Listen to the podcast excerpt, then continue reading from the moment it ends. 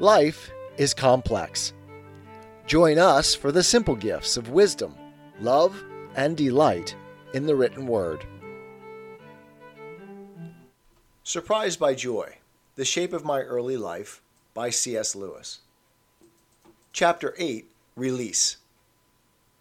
Epigraph As fortune is wont, at her chosen hour, whether she sends us solace or sore, the wight to whom she shows her power will find that he gets still more and more. From the medieval poem Pearl, author unknown.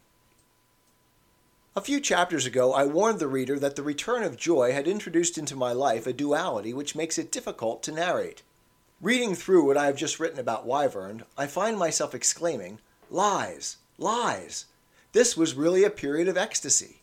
It consisted chiefly of moments when you were too happy to speak, when the gods and heroes rioted through your head, when satyrs danced and maenads roared on the mountains, when Brunhild and Sieglinde, Deirdre, Maeve, and Helen were all about you, till sometimes you felt that it might break you with mere richness. And all that is true. There were more leprechauns than fags in that house. I have seen the victories of Cuchulainn more often than those of the first eleven. Was Borage the head of the Coll? Or was it Conachar mac Nessa? And the world itself, can I have been unhappy, living in paradise? What keen, tingling sunlight there was! The mere smells were enough to make a man tipsy. Cut grass, dew dabbled mosses, sweet pea, autumn woods, wood burning, peat, salt water. The sense ached. I was sick with desire. That sickness better than health. All this is true, but it does not make the other version a lie. I am telling a story of two lives. They have nothing to do with each other. Oil and vinegar, a river running beside a canal, Jekyll and Hyde. Fix your eye on either, and it claims to be the sole truth.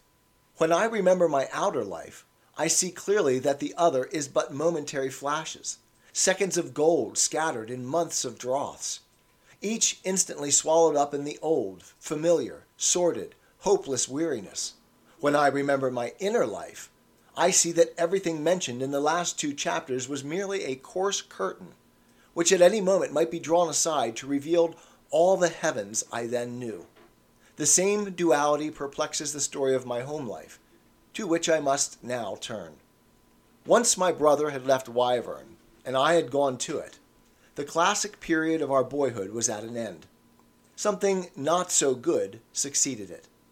But this had long been prepared by slow development within the classic age itself. All began, as I have said, with the fact that our father was out of the house from nine in the morning till six at night. From the very first, we built up for ourselves a life that excluded him. He, on his part, demanded a confidence even more boundless, perhaps, than a father usually, or wisely, demands. One instance of this, early in my life, had far reaching effects. Once, when I was at Oldie's and had just begun to try to live as a Christian, I wrote out a set of rules for myself and put them in my pocket. On the first day of the holidays, noticing that my pockets bulged with all sorts of papers, and that my coat was being pulled out of all shape, he plucked out the whole pile of rubbish and began to go through it. Boylike, I would have died rather than let him see my list of good resolutions. I managed to keep them out of his reach and get them into the fire. I do not see that either of us was to blame. But never from that moment until the hour of his death did I enter his house without first going through my own pockets and removing anything that I wished to keep private. A habit of concealment was thus bred before I had anything guilty to conceal. By now, I had plenty and even what I had no wish to hide I could not tell. To have told him what Wyvern or even Chart was really like would have been risky. He might write to the headmaster, and intolerably embarrassing. It would also have been impossible, and here I must touch on one of his strangest characteristics. My father, but these words, at the head of a paragraph, will carry the reader's mind inevitably to Tristram Shandy. On second thoughts, I am content that they should, it is only in a Shandian spirit that my matter can be approached. I have to describe something as odd and whimsical as ever entered the brain of Sterne, and if I could, I would gladly lead you to the same affection for my father as you have for Tristram's. And now for the thing itself. You will have grasped that my father was no fool. He had even a streak of genius in him. At the same time, he had, when seated in his own armchair after a heavy midday dinner on an August afternoon, with all the windows shut, more power of confusing an issue or taking up a fact wrongly than any man I have ever known. As a result, it was impossible to drive into his head any of the realities of our school life, after which, nevertheless, he repeatedly inquired. The first and simplest barrier to communication was that, having earnestly asked, he did not stay for an answer, or forgot at the moment it was uttered. Some facts must have been asked for and told him, on a moderate computation, once a week, and were received by him each time as perfect novelties. But this was the simplest barrier. Far more often he retained something, but something very unlike what you had said. His mind so bubbled over with humor, sentiment, and indignation that, long before he had understood or even listened to your words, some accidental hint had set his imagination to work. He had produced his own version of the facts, and believed that he was getting it from you. As he invariably got proper names wrong, no name seemed to him less probable than another. His textus receptus was often almost unrecognizable. Tell him that a boy called Churchwood had caught a field mouse and kept it as a pet, and a year or ten years later he would ask you, Did you ever hear what became of poor Chickweed who was so afraid of the rats? For his own version, once adopted, was indelible, and attempts to correct it only produced an incredulous, Hmm, well, that's not the story you used to tell. Sometimes, indeed, he took in the facts you had stated, but truth fared none the better for that. What are facts without interpretation? It was axiomatic to my father, in theory, that nothing was said or done from an obvious motive. Hence, he who in his real life was the most honorable and impulsive of men, and the easiest victim that any knave or impostor could hope to meet, became a positive Machiavel when he knitted his brows and applied to the behavior of other people, he had never seen the spectral and labyrinthine operation which he called reading between the lines. Once embarked upon that, he might make his landfall anywhere in the wide world, and always with unshakable conviction. I see it all. I understand it perfectly. It's as plain as a pikestaff, he would say. And then, as we soon learned, he would believe till his dying day in some deadly quarrel, some slight, some secret sorrow, or some immensely complex machination, which was not only improbable, but impossible. Dissent on our part was attributed, with kindly laughter, to our innocence, gullibility, and general ignorance of life. And besides all these confusions, there were the sheer non sequiturs when the ground seemed to open at one's feet. Did Shakespeare spell his name with an E at the end? asked my brother. I believe, said I, but my father interrupted. I very much doubt if he used the Italian calligraphy at all. A certain church in Belfast has both a Greek inscription over the door and a curious tower. That church is a great landmark, said I. I can pick it out from all sorts of places, even from the top of Cave Hill. Such nonsense, said my father. How could you make out Greek letters three or four miles away? One conversation, held several years later, may be recorded as a specimen of these continual cross purposes. My brother had been speaking of a reunion dinner for the officers of the Nth Division, which he had lately attended. I suppose your friend Collins was there, said my father. Brother. Collins? Oh, no. He wasn't in the Nth, you know. Father, after a pause. Did these fellows not like Collins, then? Brother. I don't quite understand. What fellows? Father. The Johnnies that got up the dinner. Brother? Oh, no, not at all. It was nothing to do with liking or not liking. You see, it was a purely divisional affair. There'd be no questions of asking anyone who hadn't been in the nth. Father, after a long pause. Hmm. Well, I'm sure poor Collins was very much hurt. There are situations in which the very genius of filial piety would find it difficult not to let some sign of impatience escape him. I would not commit the sin of Ham, nor would I, as historian, reduce a complex carrier to a false simplicity. The man who, in his armchair, sometimes appeared not so much incapable of understanding anything as determined to misunderstand everything, was formidable in the police court, and, I presume, efficient in his office. He was a humorist, even, on occasion a wit. When he was dying, the pretty nurse, rallying him, said, What an old pessimist you are! You're just like my father. I suppose, replied her patient, he has several daughters? The hours my father spent at home were thus hours of perplexity for us boys.